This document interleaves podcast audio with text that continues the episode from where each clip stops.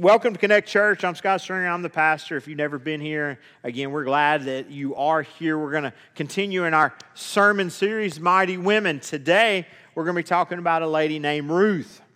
Now, we, we kind of are out of order in the preaching calendar, but the reason why is because we wanted to connect Ruth back to Rahab. So last week we talked about Rahab and we talked about how she was outside the promise of God and she was brought into the promise of God through the promise of the red rope, which would really represent uh, us being brought into the promise through the blood of Jesus Christ. But she had a son named Boaz.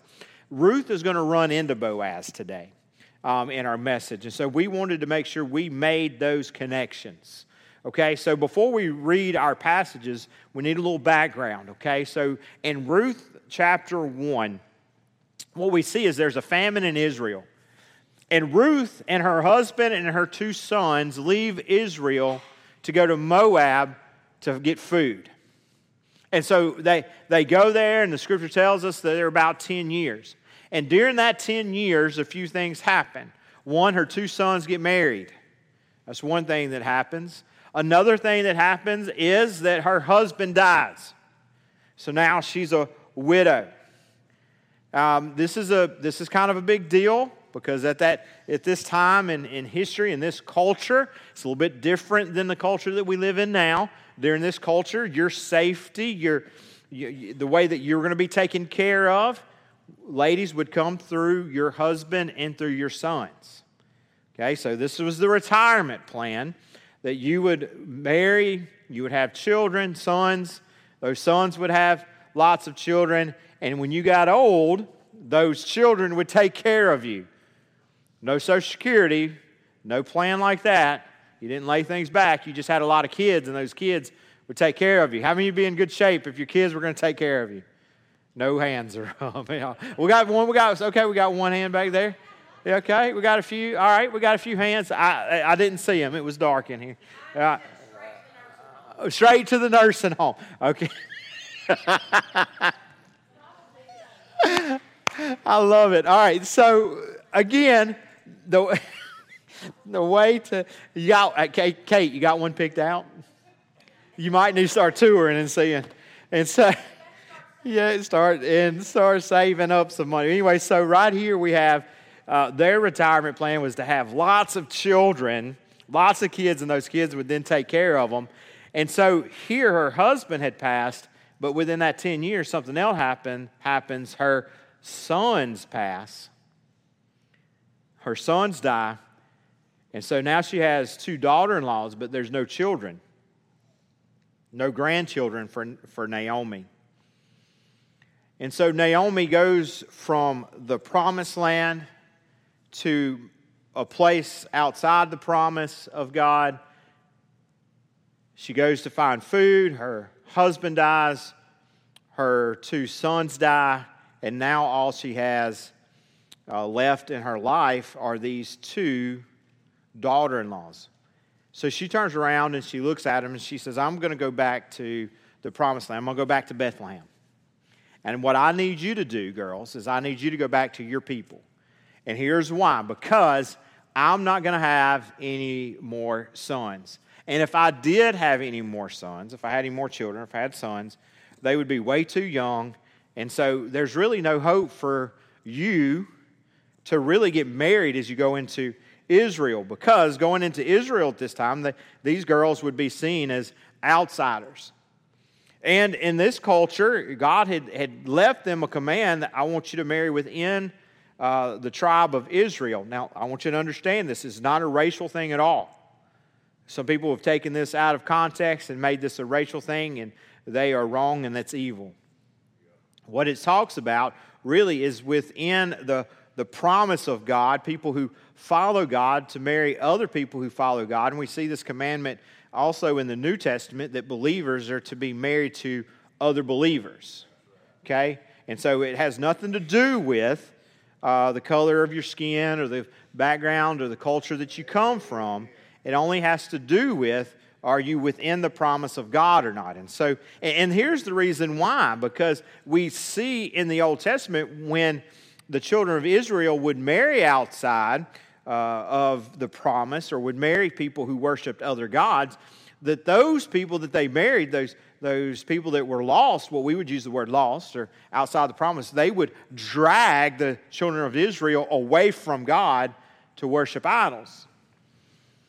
And now they're both, uh, usually in that case, both uh, idol worshippers. They both turn from God instead of the one who is faithful to God, bringing the lost towards God. So, so the, the command was to marry within uh, the nation of Israel for religious reasons.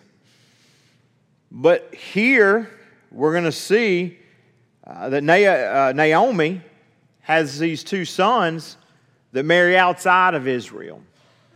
Okay, while they're there, they're going to be there a total of about 10 years. They're there. Naomi's husband dies. But she stays there because her two sons are there. Now, this is important. Why does she stay where her sons are? Because where her sons are, that's where provision would be.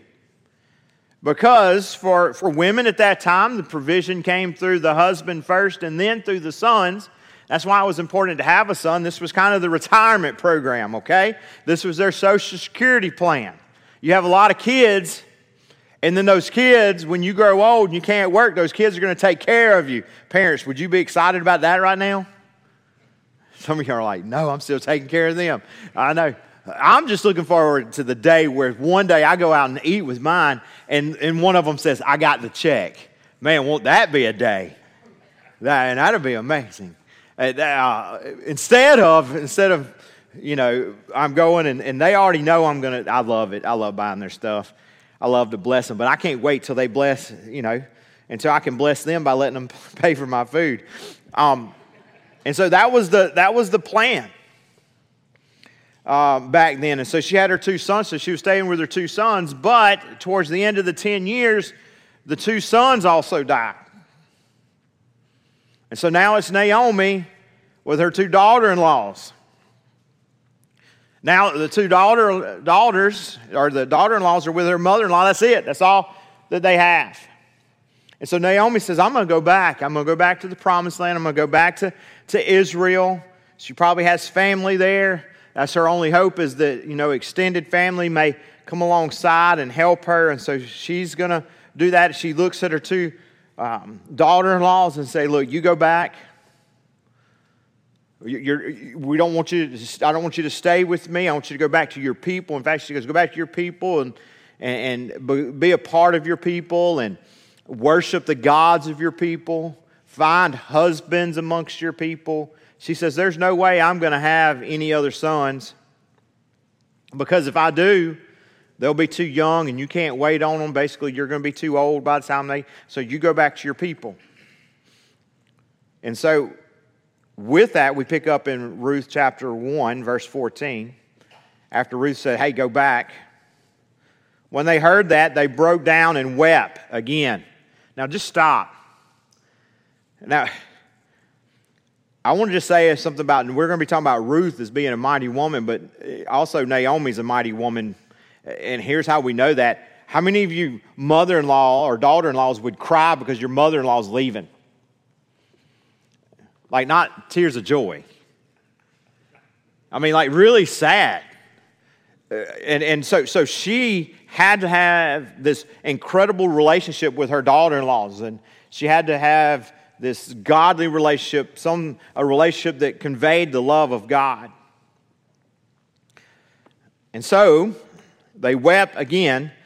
Then Orpah kissed her mother in law goodbye, but Ruth held on to her. Look, said Naomi, your sister in law is going back to her people and her gods. Go back with her. But Ruth replied, Don't, don't try to make me leave you and go back. Where you go, I'll go. Where you stay, I'll stay. Your people will be my people. Your God will be my God. Where you die, I'll die, and there my body will be buried. I won't let even death separate you from me. If I do, may the Lord punish me greatly. Now, you're talking about a mother in law. Naomi had to be an incredible mother in law for the daughter in law to, to, to say this, for Ruth to have this, this response to her. Naomi realized that Ruth had made up her mind to, to go with her. So she stopped trying to make her go back. The two, the two women continued on their way. At last, they arrived in Bethlehem. The whole town was stirred up because of them. The women in the town asked, Can this possibly be Naomi? Don't call me Naomi, she told them. Call me Mara. The mighty one has made my life very bitter. I was full when I went away, but the Lord has brought me back empty. So why are you calling me Naomi? The Lord has made me suffer. The mighty one has brought, brought terrible trouble on me. So Naomi returned from Moab. Ruth, her daughter in law from Moab, came with her. They arrived in Bethlehem just when people were beginning to harvest the barley. Man, you're talking about heartbreaking. Did you hear just the words of Naomi? Here's Naomi I, I went away full, and now I come back empty. I come back really suffering, mourning. She came back to a place to, that she knew, and the people were complex. And like, is this possibly, can this possibly be Naomi? It, it looks like her, but she doesn't have anything. There's nobody with her except for this, this one girl here, this Moabite, this non Israelite woman is with her. And so, what's going on here? Well, let's, let's take a step back from Naomi and let's look at, look at Ruth. Sometimes in the middle of our trouble, sometimes in the middle of the torment that we're in, sometimes we overlook the blessings that we do have.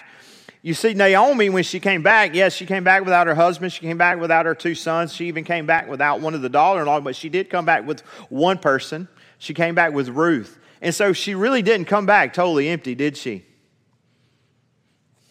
No. She had somebody with her. She had somebody that would uh, be with her. Now, this is, I want you to understand that Ruth came back to a place that she knew nobody. The only person she knew was Naomi. And so, what we see first is that mighty women are loyal. Even when times are hard, even when, when things are difficult, mighty women are loyal. Women, mighty women, stick by and are loyal even in the worst of circumstances. And when I say the worst of circumstances, I mean the worst. Because when Naomi and Ruth show up in Bethlehem, when they show up, they have no man to take care of them, do they? Again, a different culture, different time. I know some of you ladies, I don't need no man to take care of me. I get it, okay? But at this time, they did. They did. They needed a woman that would take, or a man that would take care of them. And so they had no way. They had no way to eat, they had no way to make money. In fact, what we're going to find out is that Ruth is going to go have to is going to go out and work in fields and gather barley so that she can bring it back to Naomi. So really she came back to take care of her mother-in-law. Huge. Huge. So Naomi didn't come back empty, she actually came back with this incredible, loyal, mighty woman. In fact, we, we know that in this that she had started to, to follow the God of Israel because she said, Your God will be my God. She's trusting in the Lord here. And so, so here is here is Ruth, a loyal woman, even in the worst and the hardest of situations.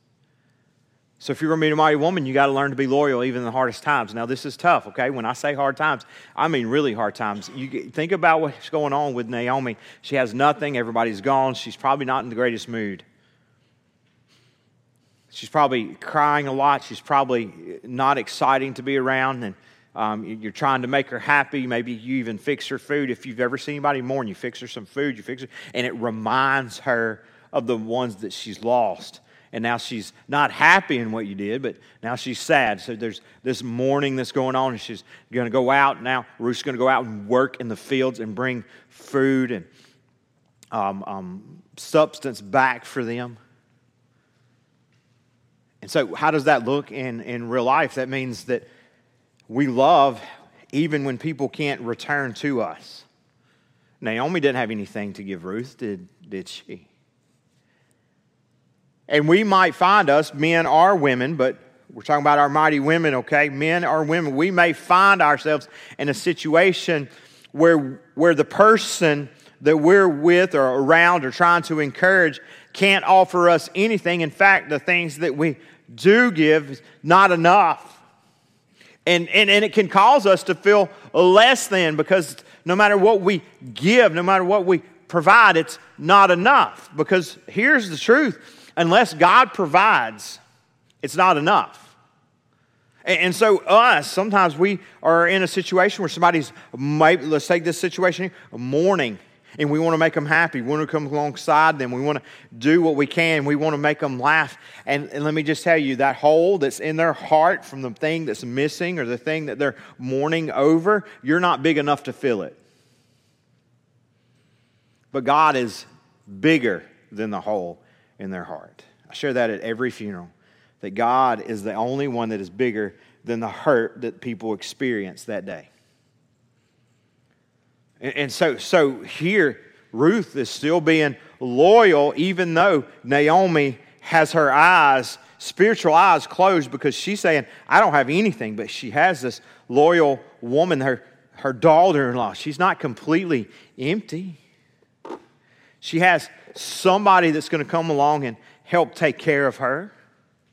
She's going to have somebody that's going to bring her food. So, in this, we then see that Ruth also trusted God. And so mighty women trust God.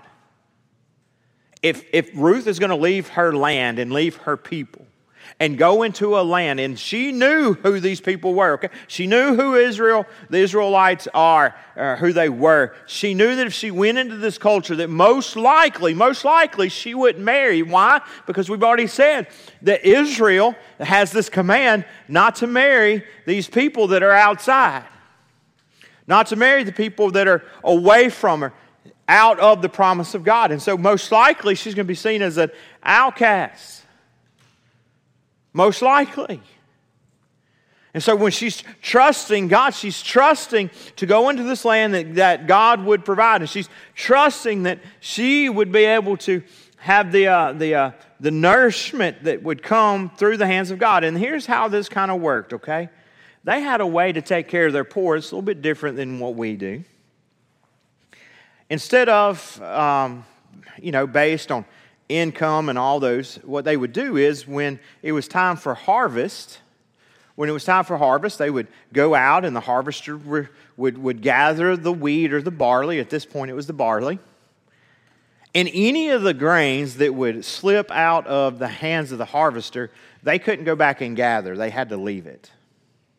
Which then would allow for people that didn't have access to, a, to land, didn't have the, the, uh, the equipment or the manpower to, to, to plant a garden, to have food brought, they can then go in that field and all the grain that was left, which wouldn't be a whole lot, but whatever was left, they could follow behind those harvesters and they could gather all the barley that they could carry.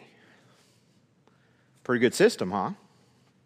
And so, so that's what Ruth had to do that Ruth had to go into the fields of someone she didn't know. Listen, trusting God because she's an outsider, and outsiders don't have the same protections as insiders. You understand that, right? They probably look at there and go, You're not from around here, are you? if you ever hear that, you're, you're, you may not be very safe. you're not from around here, are you? At the really no no man to stand up for her on her behalf. And she's going out and she's going to go into the fields and she's going to gather this barley, not, not just enough for the day, but try to gather enough barley for her and Naomi to live until the next harvest. So, really, mighty women, as we see this, they are loyal, they trust God, and because they're loyal and trust God, mighty women, mighty women are a blessing. Mighty women are a blessing. To those people around them, they bless. So here's, here's Ruth. Even though Ruth didn't recognize it, even though she didn't want to admit it, even though she wanted to, to just wallow in her misery, God had given uh, Naomi this mighty woman in her life called Ruth that said, Wherever you go, I will go. Whoever your God is is going to be my God. In fact, I'm going to be buried next to you. I love you so much, I'm going to be buried next to you. Some of you don't want to even be in the same room with your mother in law, much less be married, buried next to them. And so here's, here's Ruth, a blessing to Naomi, someone who would be there through thick or thin, someone who'd make sure she would eat. Now, as we look through the book of Ruth, and I would encourage you to read the entire book, we see this, this loyalty, this trust that she placed in God, and the blessing that she was uh, to Naomi throughout the whole book. But we also see that she trusted God. We also see the faithful hand of God.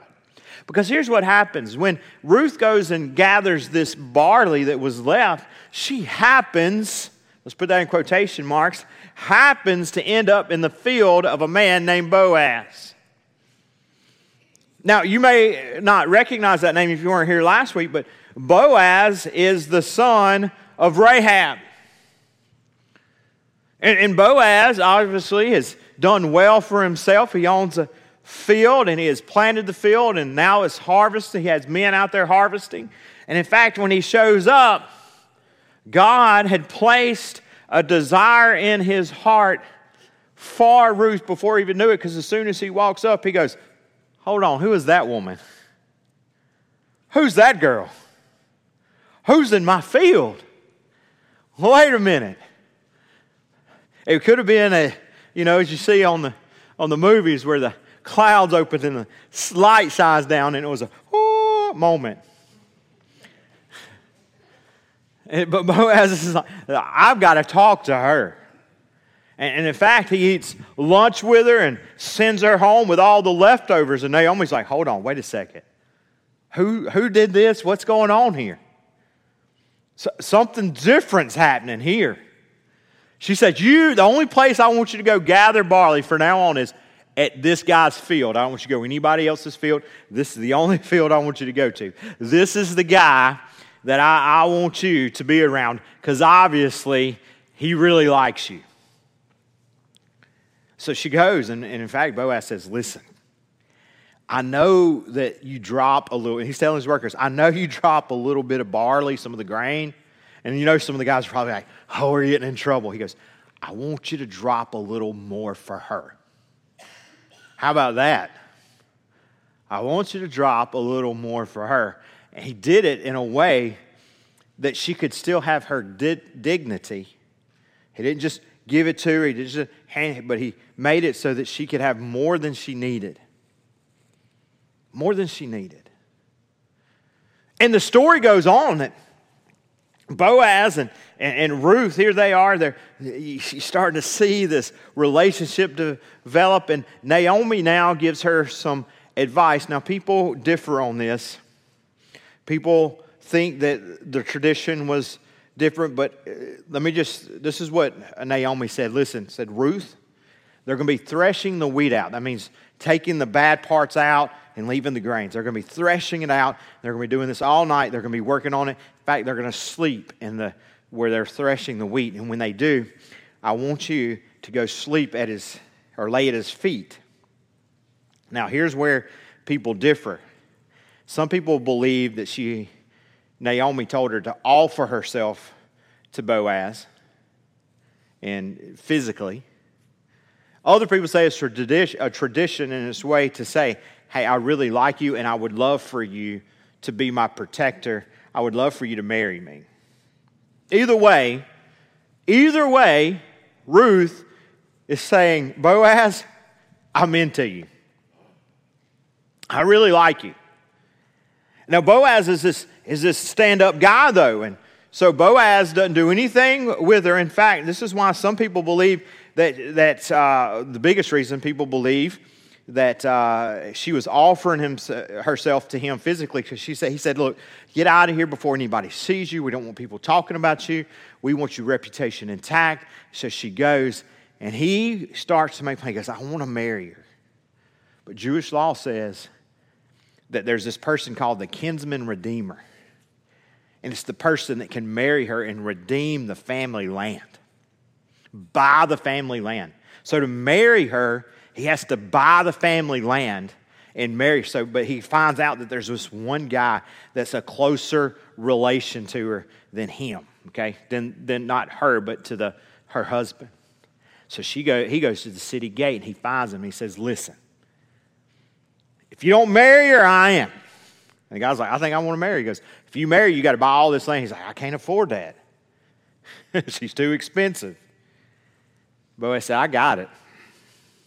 I've been saving up. Girls, y'all listen to this. I've been saving up for the right one. And so then he does a weird thing and gives a shoe to him. They exchange shoes. But that was a way to show contract. So they signed a contract. And Boaz goes and gets his woman. And in Ruth chapter 4, listen. Ruth chapter 4, man, at time's flying. All right, Ruth chapter 4 and verse 13, it tells us this. So Boaz married Ruth. Why did he marry her? Well, let's go back. Because she was loyal, because she trusted God, and she was a blessing to Naomi. The only way that she meets Boaz is because she was loyal to Naomi and moved to Bethlehem. She trusted God that he would provide for her, and God does meets Boaz, the son of Rahab. And in 13 again, so Boaz married Ruth. Then he slept with her because they were married. The Lord blessed her so that she became pregnant and she had a son. The woman said to Naomi, uh, or the women said to Naomi, We praise the Lord today. He has provided a family protector or the kinsman redeemer, a family protector for you. May this child become famous and all, all over Israel. He will make your life new again. He will take care of you when you're old. You remember she had no way to be taken care of when she's old, but now she has a grandson. He's the son of your very own, our very own daughter in law. She loves you. She is better, listen to this. She is better to you than seven sons. Remember what she said when she started? I'm empty. I don't have anything. And now the women around, because Ruth was loyal, because she trusted God, the women says that Ruth, that you thought you had nothing, what you thought was empty hands, actually was better than seven of the sons that you had before. Listen to this. And then 16. Then Naomi took the child in her arms and took care of him. Uh, the women living there said, Naomi has a son. They, know, they named him Obed. He was the father of Jesse. Jesse was the father of David. Mighty women see the faithfulness of God. When you're loyal to, to what God's called you to be loyal to, even in the hard times and the difficult times, when you're loyal and you're faithful in that, then you get to see the faithfulness of God. When you're, when you're loyal, when, when it doesn't seem like you should be, God shows himself to be faithful. And in that, God gives mighty women a future. Where Naomi and Ruth, neither one had a future because of the faithfulness and the loyalty that, that, uh, that Ruth showed Naomi in her God. And the trust that she placed in God God then gave her, her and Naomi a future, gave her a son. And in fact, this son would be uh, the great uh, or the grandfather of David, would be the grandfather of David. And so God gives mighty women a future. The world will tell you if you're loyal in the hard situations that you will be destroyed. But what we see in Scripture is that if you're loyal in the hard times, that God will give you a future where you have no future. And then mighty women help others see the faithfulness of God. Without Ruth, Naomi would still be bitter. She would have died a bitter woman. Without Ruth, Naomi would have been bitter and hateful and probably cursing God, where we see her in the first chapter where she's almost there, cursing God in her old age. But because of Ruth, because of a mighty woman that come alongside her, she that helped her see the faithfulness of God, we see her at the end saying, and the women saying, You now have a new life and a new future. God has been faithful to you, Naomi.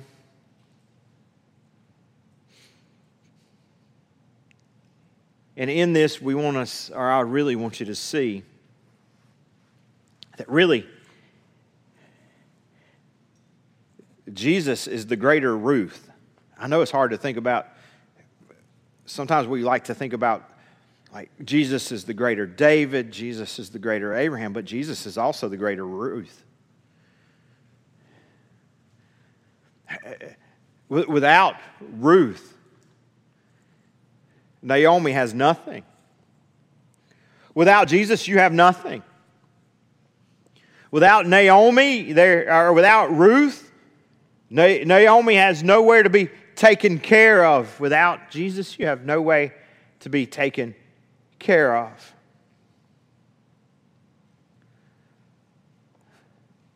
Jesus is the greater Ruth that is, if you look, has all the characteristics that we talked about. Jesus is loyal. Scripture says he sticks closer than a brother, and he's also faithful to us while we are still enemies to him. When we hate him, he still loves us when we tell him to get away and leave us and we don't want to depart or we don't want you around us so depart from us get away from us i don't want anything to do with us. He still pursues us. He, he works in a field of his fathers to, to take care of us. He came to a land that was different. He left heaven to come to earth to work in a field to provide nourishment for us. Where Scripture tells us that He became, not only did He gather wheat, but He became the living bread. And that if we eat the living bread of Jesus Christ, that we have life. He came to a field that was not his own. You can also see Jesus is the greater Boaz in this story where when we showed up broke, we had nothing, that the greater Boaz, Jesus, provided food in a way for us. And ultimately, he came alongside a foreigner and married her and gave her a future. The same way Jesus came alongside of us, a foreigner, one's outside the promises of God, and in the scripture says he became our groom. So, what do we do and what do we see in all this? One, if we're going to be like our Father, if we're going to be like our Jesus, we have to learn to be loyal. We got to learn to stand beside people when it's hard.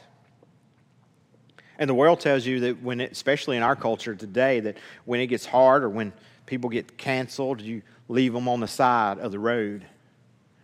That you're done with them, that you're finished with them. That, that when they're, they, you know, they're caught in a, in a sin and that you leave them to fend for themselves. And the scripture says and shows us here through the story of Ruth that we, learn, we need to learn to be loyal, that when everything else and when everyone else has abandoned someone, that we stand beside them even when we have nothing to gain. In fact, even when it cost us something. Are you willing to stand beside somebody and maybe even invite them out to eat with you? And if people see y'all together, you know that your reputation will be tainted? Are you willing to be a Ruth? I, I, don't, I don't know. Jesus did the same thing. I mean, Jesus is the, the greater Ruth, isn't he? He goes into the house of sinners. In fact, so much so that the religious leader says, man, all he does is eat with sinners. Jesus was willing to have his earthly reputation tainted somewhat in order to show his loyalty and his love to the people around him. Are you willing to trust that God will take care of you even in the, in the middle of the greatest hardships of life? Me and God had this discussion a few weeks ago. And, and it's almost like the rich young ruler. Uh, tell the truth, most of us in here are the rich, rich young ruler. Like we have everything. Like we got a nice place to stay in, and you're right, my place isn't nice. If it has air conditioning, if it's dry, it's nice. You got cars that you, you, get you from one place to another, and not just one suit of clothes, but several suits. You, uh, you, you probably don't worry about eating anywhere or having a meal today. Uh, in fact, you're probably going to eat more than more than two meals today, along with snacks. In fact, we live such a rich life that we're not even going to drink just plain water. We're going to drink some flavored drink. And I'm just, I'm just, I'm coming down on me because me and the Lord had this conversation. He said, and here's what he said to me. And it was the question, really. If you lost it all, everything, everything. Like Naomi, like Ruth, because Ruth has lost everything too. Do you still trust me? That's the question. If you lose it all,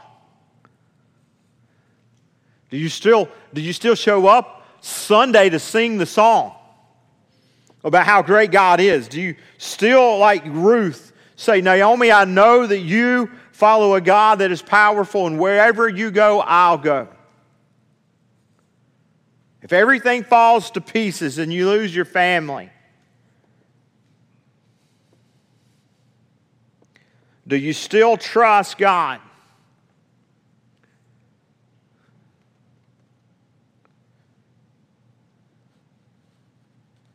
Or do you retreat to the, to the darkness, to the sin? Do you retreat to a place where nobody can see, or do you become one in the midst of a struggle who is faithful to God, and in the end, you trust that even though right now, right in the middle of the situation that you're in, right in the middle of all the loss, do you trust that God will give you a future?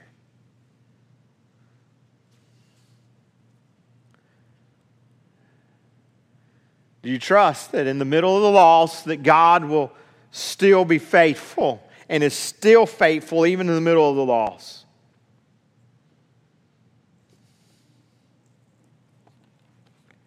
And then finally, for us today, mighty women are made mighty by the power of God. And why is that important? Because of what we just said. Ruth wasn't mighty because she had influence, because she didn't. Ruth isn't a mighty woman because she had money, because she didn't have any. Ruth was not a mighty woman because she could walk and she owned all this land. And, you're like, but you talked about how Boaz had to buy the land. Yeah, he had to redeem the land because the land had been lost. He had to pay somebody else to buy the land back. That's why it's called redeem. He had to redeem. She didn't have anything. She had no, no cash, nothing.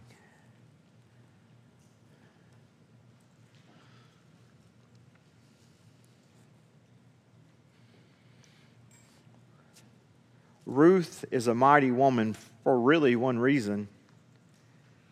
She trusted God.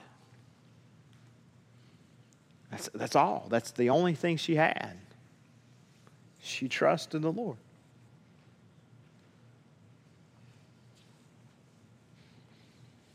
And because she trusted, She was loyal and a blessing because she trusted. She has a book in the Bible named after her. The book's not called Boaz, the book's not called Naomi, it's called Ruth. It's called Ruth because she trusted the Lord to leave everything and go after her with her whole heart after God. And then she was brought into the promise of God. She was excluded from and she was outside of the promise of God, but then she was brought into the promise of God because she trusted God. And she trusted God when she had nothing. Nothing. It's really challenged me. It's easy to trust God when you have all, when you have plenty, when you have everything. But it's really hard to trust Him. I'm and I don't even know. I've never been there. But I imagine it's really hard to trust Him when you don't have anything. And as I was finishing up really with Ruth, as I was just thinking about this idea of following God and trusting Him when we have nothing, to be a blessing, to be loyal when you have nothing, and to stand with people in hard situations, okay? It reminded me of just a story that's in the New Testament. It tells us that one day Jesus had just kind of sat back and he was watching as people gave. Some of y'all probably know this story. And then they had this big, it's like this horn almost, and you would throw your money in it, make lots of noise because everybody wanted, everybody know I'm giving lots of money. And Jesus just watching. And people's giving. Then it tells us there's this little old, I don't know if she's old, but just a little lady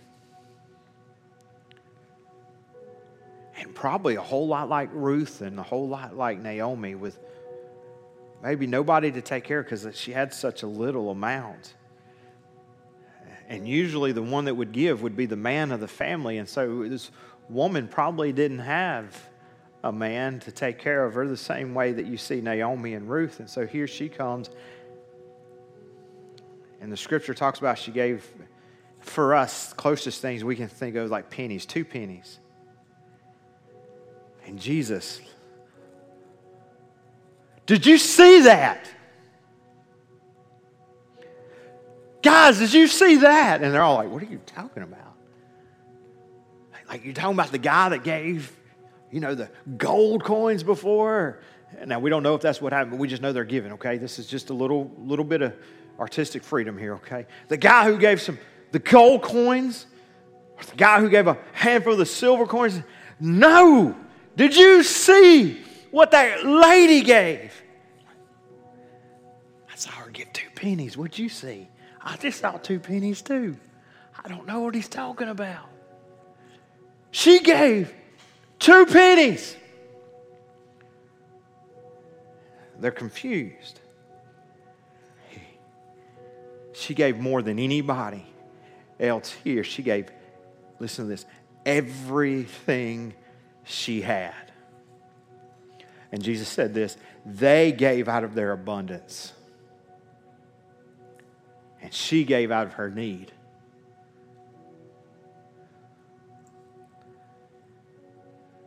Man,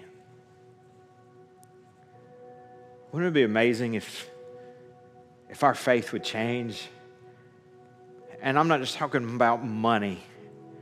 I'm talking about just our lives. Wouldn't it be amazing if we would start to be like a Ruth, like this, this lady, this widow here that gave just the two pennies? Wouldn't it be amazing?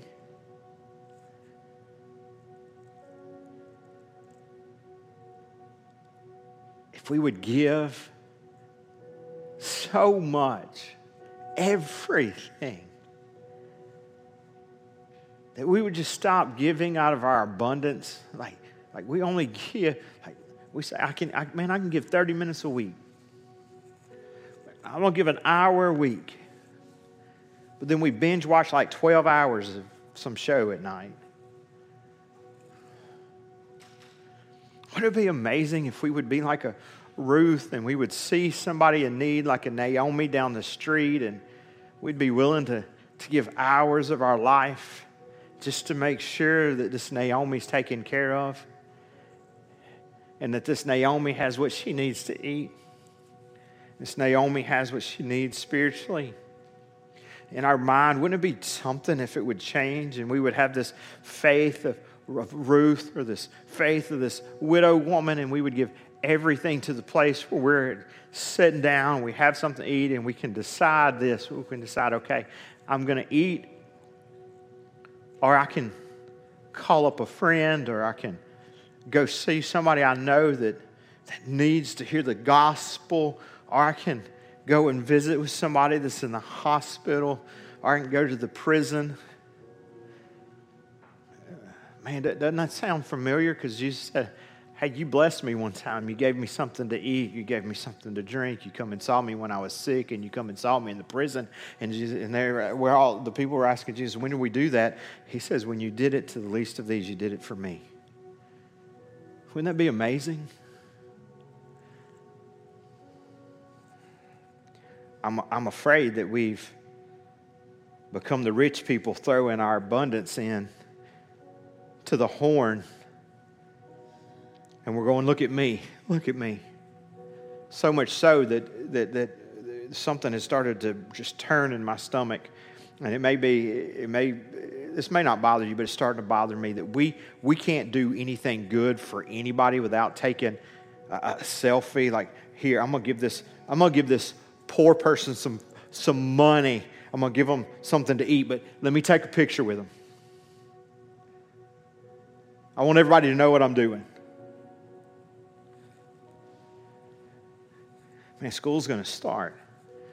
And wouldn't it be amazing if you found a kid, not, not through a program, not through, but a kid that you know and you become a Ruth and you buy a backpack and you put all, not, not the cheap stuff, neither, not the cheap stuff. I mean the good stuff. And you're putting the good stuff in that backpack and, and then you take it to their house and you say, Look, I don't know if you have money, if you don't. I just want to bless you. Here's a backpack full of school supplies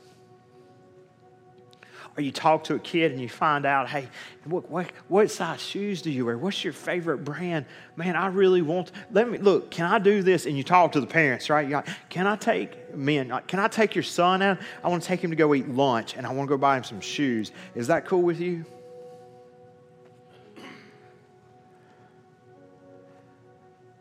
Hey, I'm going to go fishing this weekend. You don't want to go fishing because it's burning up hot, I'm going to go fishing this weekend. Will you go fishing with me? And you become a Ruth and you become loyal, trusting that God is more than a television show or your bank account, trusting that God is, is more than what you eat and what you wear. What would it look like when that happens if we had rooms full of, of Ruths? Man, it would change the county. Or even this, okay, last thing, okay, or even this, you just, you know somebody that's struggling, you just like, hey, I don't drink coffee, but some of y'all do drink coffee, and you're just like, hey, let's fix a pot of coffee and let's talk. Let's talk.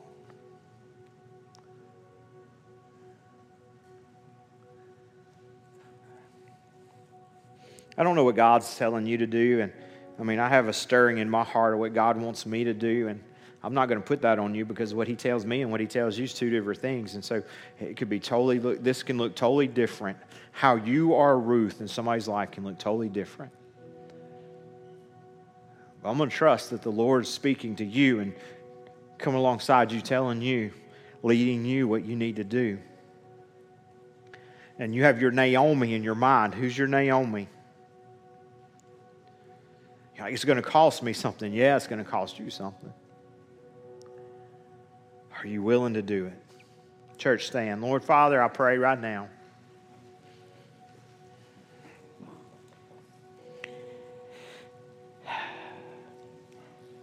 Lord, I want to thank you for what you've done in my life this week. Last two weeks, three weeks, really.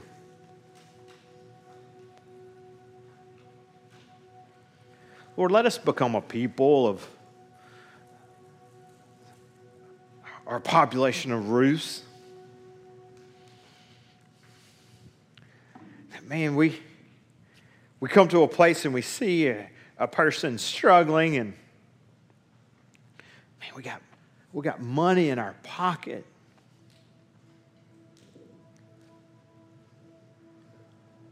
And we're willing to, to give, to share with a Naomi, even though they're bitter and angry at you, even though they've lost everything in this life. And they have no way to take care of themselves. Lord, let us be a, a Ruth that would reach into our pocket and and turn around and say, I'm going to eat a sandwich tonight instead of going out to eat, so that the, this man can maybe have a, a roof over his house, over his head tonight, or a hot meal to eat. And God, I get it. I know. I, I man, I struggle with it, God. I'm going to tell you, I struggle with the idea. Because what, what happens, God? What happens if, if they use it for all the wrong things?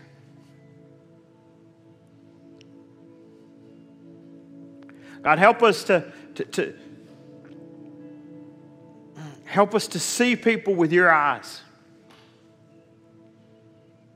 Help us to see that we're just a steward, that we don't own anything. It's all yours. You, you determine how we spend your, your money.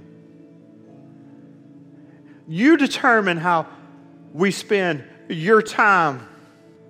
Because the only reason I'm standing on this stage is because you make my heart beat and you fill my lungs with air. Lord, let us see people that are, that are hurting and go and spend time with them. Make a phone call. Let us be a a Ruth.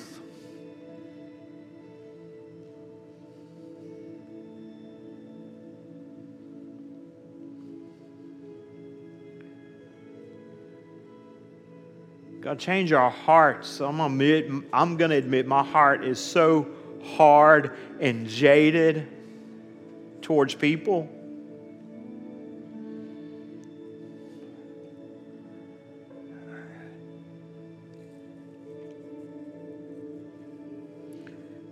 I shouldn't even say it that way. God, I'm so selfish.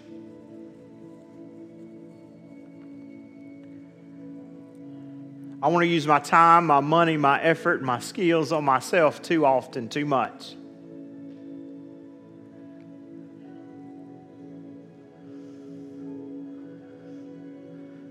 Lord, help me to get God focused. Let me put my eyes on you. Let me trust you. Above all else, let me trust you. And at the Lord, grow me to be the widow that would put it all in the horn into the plate. Let me be a Ruth that would leave everything and everyone to show your love to one person. Let me be like you. And I love the idea where you left the 99 to, to find the one.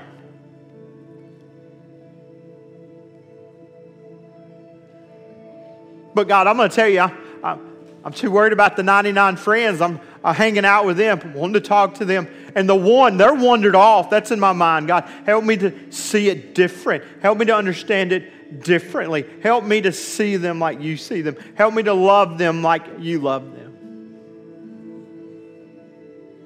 God, do a work in us.